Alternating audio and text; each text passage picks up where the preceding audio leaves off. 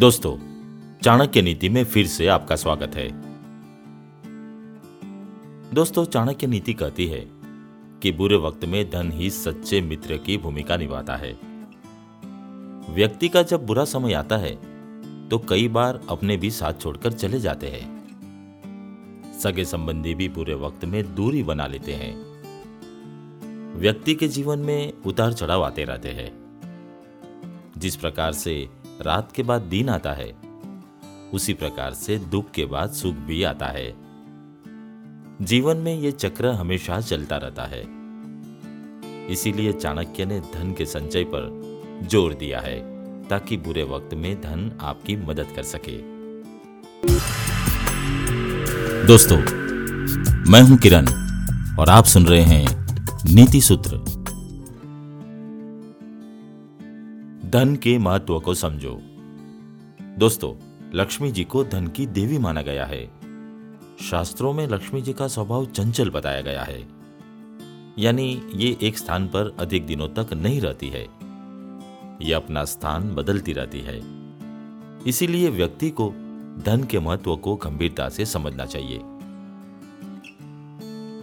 हमेशा धैर्य बना के रखें। गीता के उपदेश में भगवान श्री कृष्ण ने अर्जुन को बताया था कि समय खराब आने पर व्यक्ति को धैर्य का त्याग नहीं करना चाहिए। बुरे वक्त में भी व्यक्ति को परिश्रम करते रहना चाहिए। परिश्रम का फल मीठा होता है। लक्ष्मी जी परिश्रम करने वालों को अपना आशीर्वाद अवश्य देती है। इसीलिए व्यक्ति को परिश्रम पर पूरी आस्था रखनी चाहिए। हमारे शास्त्रों में कर्म को पूजा माना गया है। परिश्रम से अर्जित किया गया धन बुरे वक्त में सच्चे मित्र की भूमिका निभाता है। बुरे वक्त में ही होती है व्यक्ति की पहचान।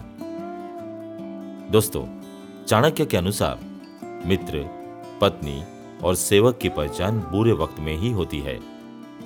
बुरे वक्त में जो साथ दे और छाया की तरह साथ खड़ा रहे, ऐसे व्यक्ति को सदैव याद रखना चाहिए। अनुशासन को अपनाएँ। दोस्तों, लक्ष्मी जी का आशीर्वाद प्राप्त करने के लिए व्यक्ति को अपने जीवन में अनुशासन को महत्व देना चाहिए।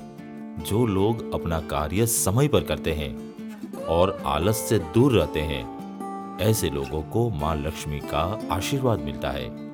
इसके साथ ही जो विनम्रता को अपनाता है और दूसरों की पीड़ा पर दुखी होता है। ऐसे लोगों को लक्ष्मी जी की विशेष कृपा प्राप्त होती है।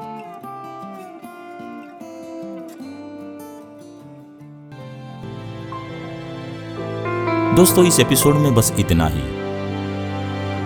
अगले एपिसोड में फिर मुलाकात होगी। फिर बातें होगी। चाणक्य नीति पर।